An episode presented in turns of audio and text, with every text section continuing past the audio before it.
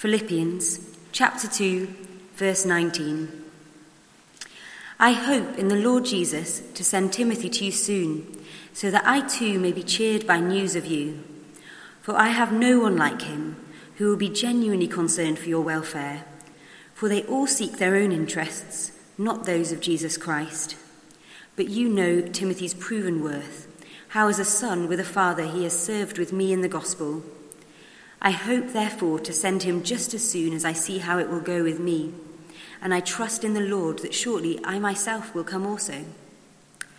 I have thought it necessary to send to you Epaphroditus, my brother and fellow worker and fellow soldier, and your messenger and minister to my need.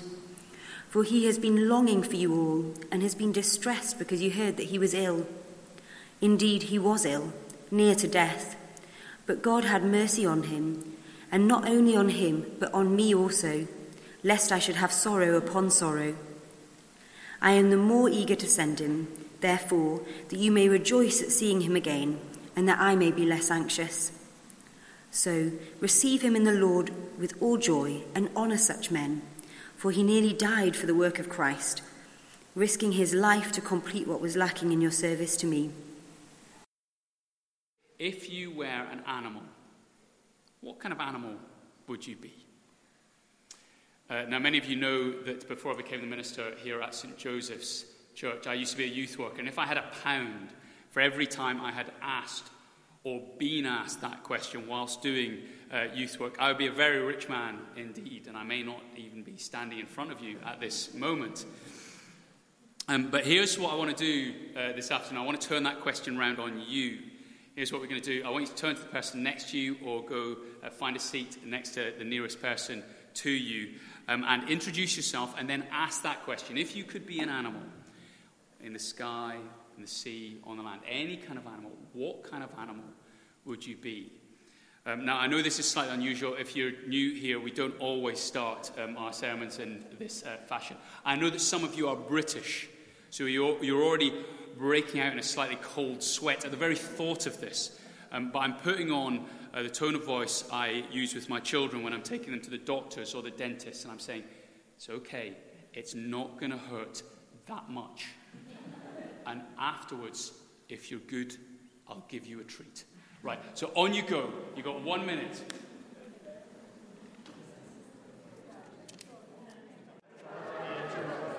Okay, folks, let me, let me, let me gather you, let me gather you back round. Um, don't know what you've um, just discovered there um, uh, about whoever you talk to, or, or, maybe even about yourself. Um, uh, but it's, it's, it's, great, it's great to meet um, one another and greet one another here at church um, uh, for a start. So do keep chatting uh, at the end of the service. But what I want to highlight for you this afternoon is the Bible's answer to that question. What kind of animal best describes us? Well, the Bible says that we're most like sheep. We're like sheep. Why? Well, despite the fact that we wish we were independent thinkers, original trendsetters, our own person, the fact of the matter is that we are simply not. We just are not. And I don't want to insult you or anything, but the fact of the matter is we love to follow and fit in with other people's examples. We're followers, we're like sheep. And we copy other people and other stuff. And isn't that the reason, if you're a parent, that you worry about the kind of stuff that your kids are watching on telly? Not only do you worry about what the heroes of their favorite TV program are up to, because that's the kind of thing they might end up replicating uh, later on in their behavior, but what happens in between the programs and even during the programs at kind of 10 minute intervals, it seems. The adverts. And the adverts are where the coolest looking kids prance onto the screen with the cutest looking ponies you have ever seen, or having the time of their life with the most enormous water pistol ever invented. I mean, water pistols these days, I mean, it's, a, it's a misnomer. They more look like a water cannon. I mean, I think I've seen riot police trying to put down a crowd with things that look less intimidating than a children's water pistol these days. But once they've watched that, you know it's only a, a matter of time before you feel this little tug at your leg and you hear this little voice coming up at you If you love me, you will buy me that. And if I can have that, then I will have life. And as we all know too well, that isn't just an issue for the young. We all have these influences, these examples that lead us. And the question isn't, will I copy? Rather, it's, what do I cap- copy? What person's example, motives, values, message are going to shape your life, my life?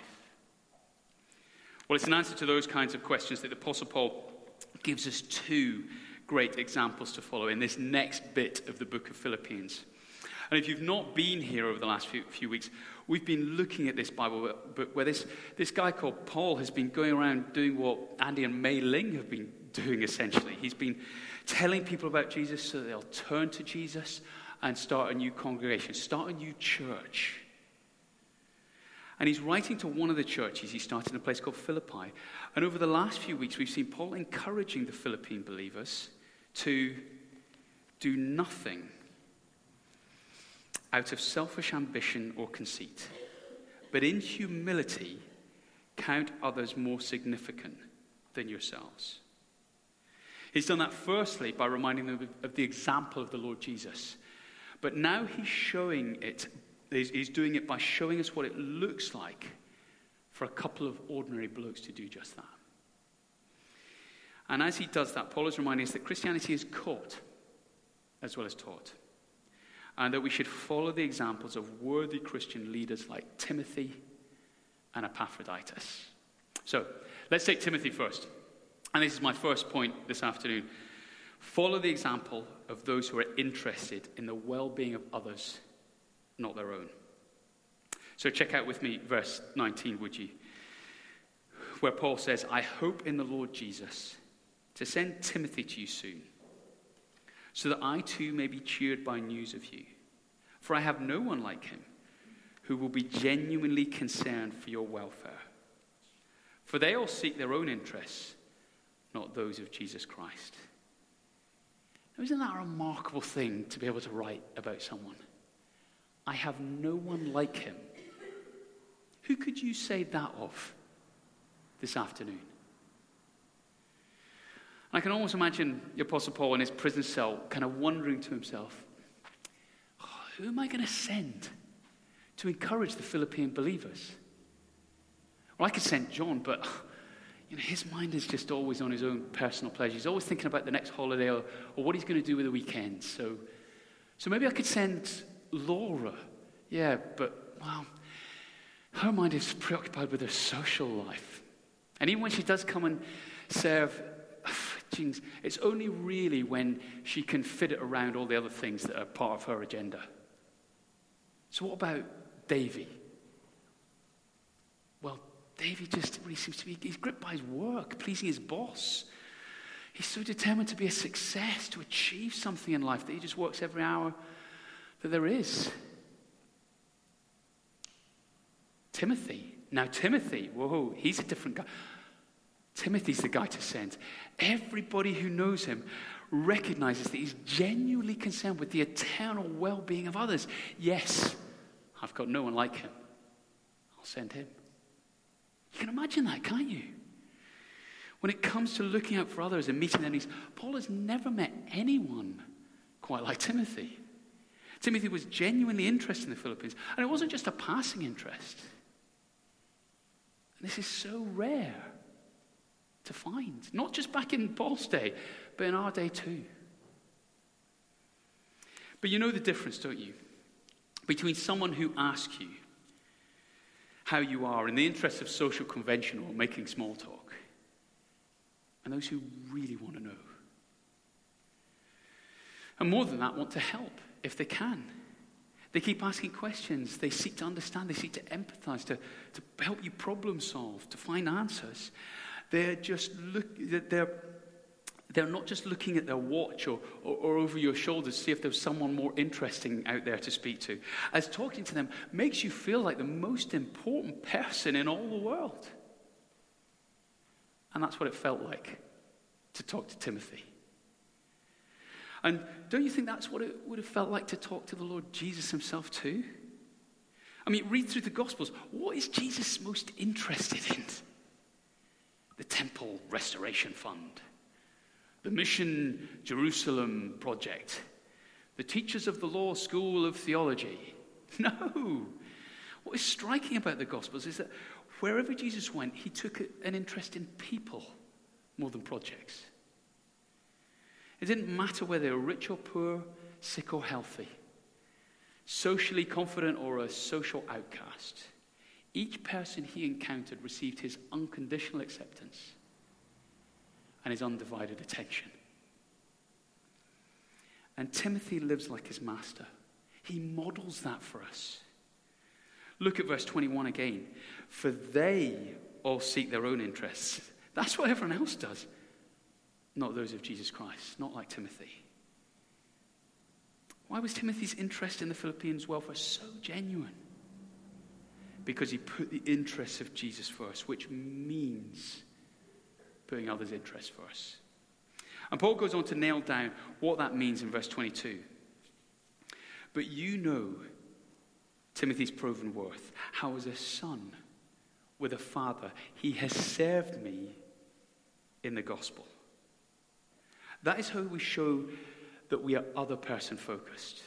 Because Jesus' primary interest is in the work of the gospel. And that basically involves bringing his good news to people. The news that he has come to not reject sinners like us, but rescue sinners like us and establish us in a relationship with himself as his followers. That's why, if you don't know what makes the good news of uh, the gospel of Jesus such good news, we want to encourage you to investigate that. And that's why I want to encourage those of us who do, who do know to prioritize opportunities to help people do just that. So, if it's a choice between reading the Bible one to one with the lady who you may have met at the women's coffee mornings or doing the garden, prioritize the interests of Jesus. If it's a choice between inviting some folks round who are on the edge of things at church here for Sunday lunch, or going out for a pub lunch on your own. Prioritize the interests of Jesus. If it's a choice between taking time to read the Bible and pray with your kids and answer their inevitable and sometimes interminable questions that follow, or rushing downstairs to start to catch the start of the football match Surely it's no contest. The Euros are not a once in a lifetime opportunity. And I am not just saying that because Scotland aren't there.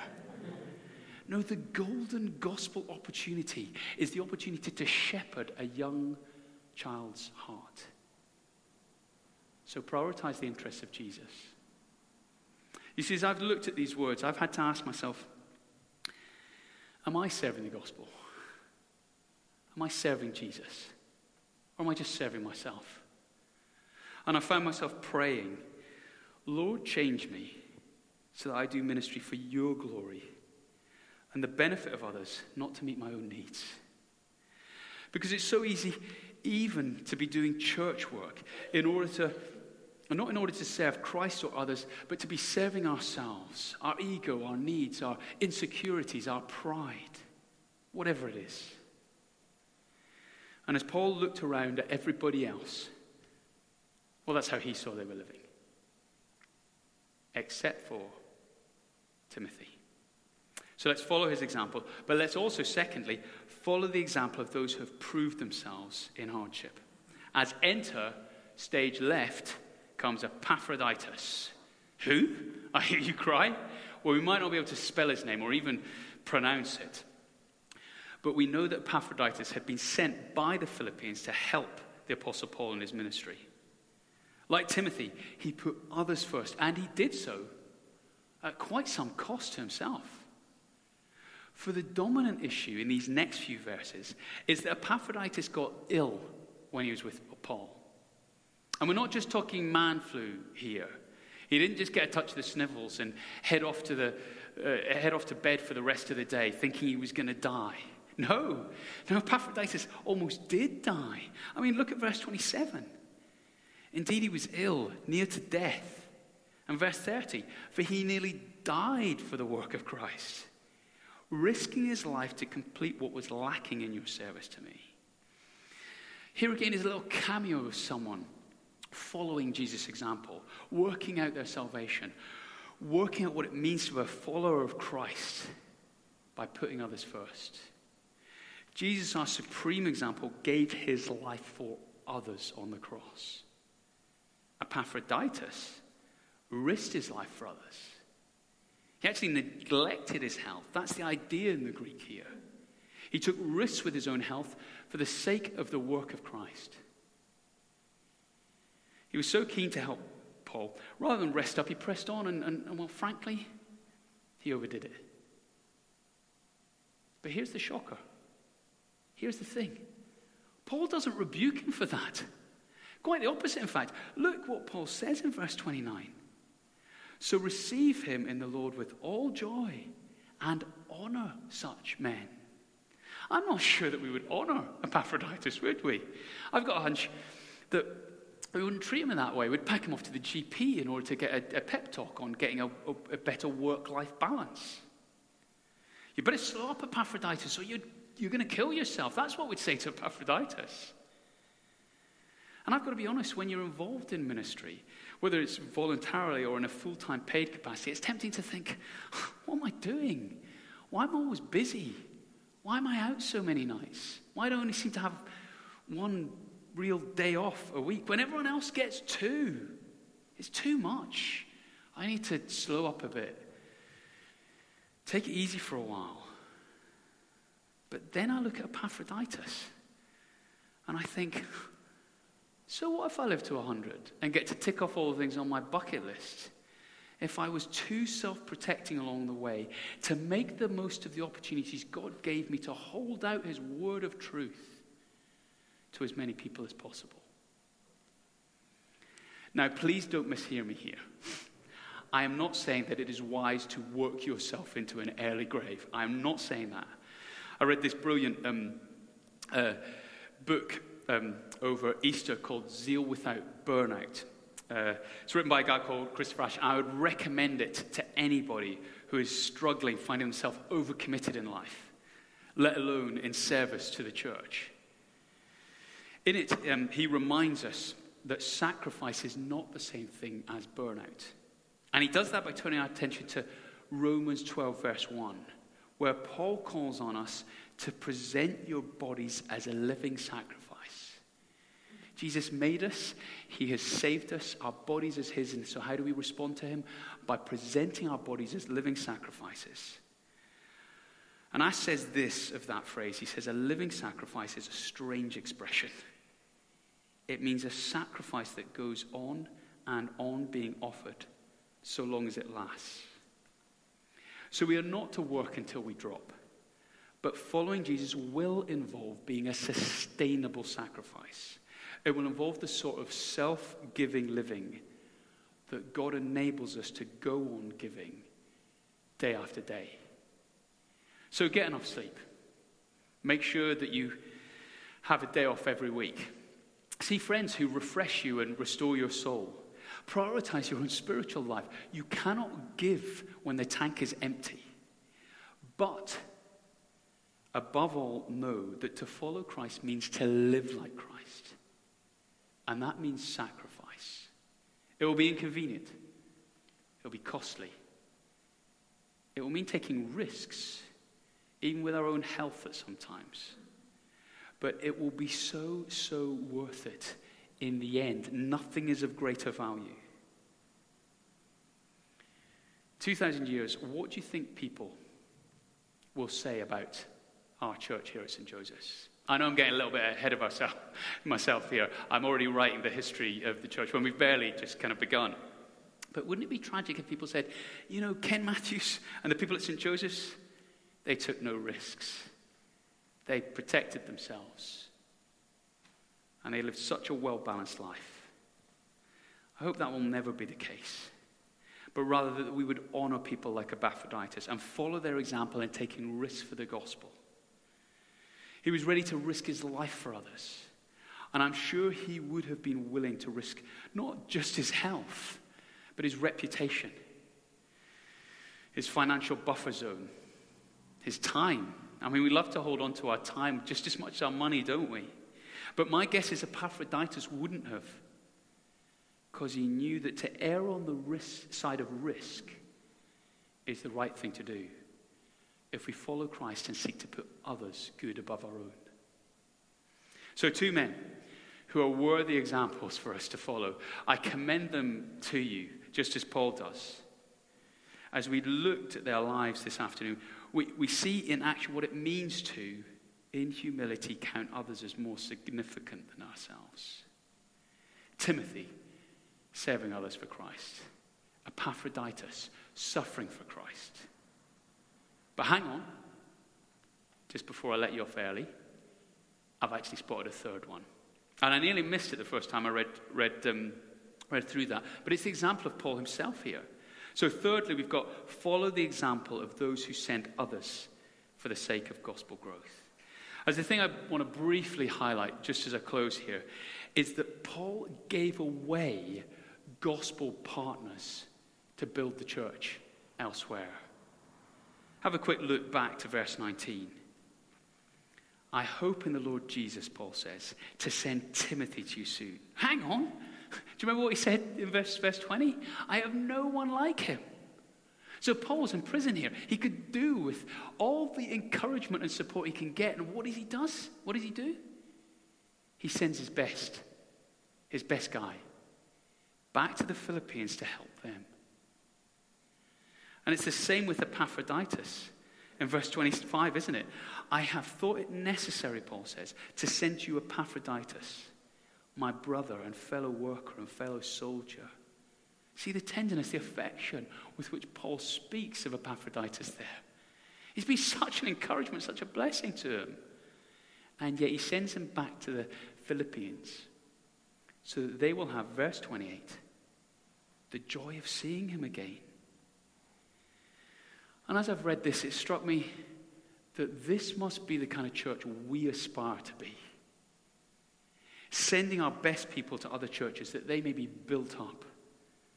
I'm so thankful that that is what Jesmond Parish Church across town has done in starting up St. Joseph's here. I look around our church and I see some of the best folks who've come across from there. And I'm delighted that that has happened and you're in this with me. Um, we're all in this together. And I know from chatting to people back in Jesmond that, that they miss you guys so much. But who knows, in the years to come, maybe God could use us in that way to start a church somewhere else that really, really needs to hear the good news of the gospel of Jesus Christ.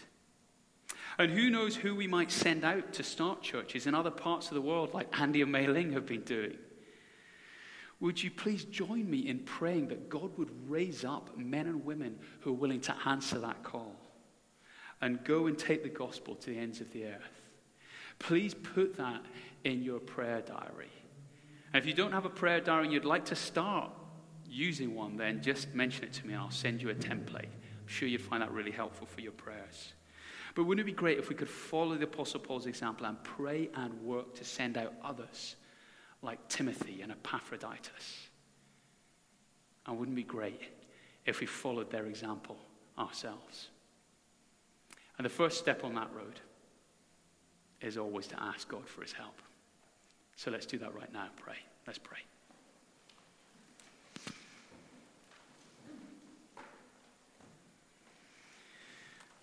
Father God, there are so many examples out there who we could follow and who we are tempted to follow and who we sometimes, we have to admit, end up following blindly.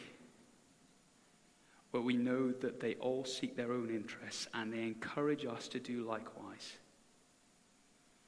So we confess to you that there have been too many times that we have been too wrapped up in our own little concerns, always thinking about ourselves. And we ask that you would forgive us and give us a desire to know Christ and to love Christ and to serve like Christ. Work amongst us, Father, that we may be a church marked by our service and our love for others. We pray this in Jesus' name. Amen.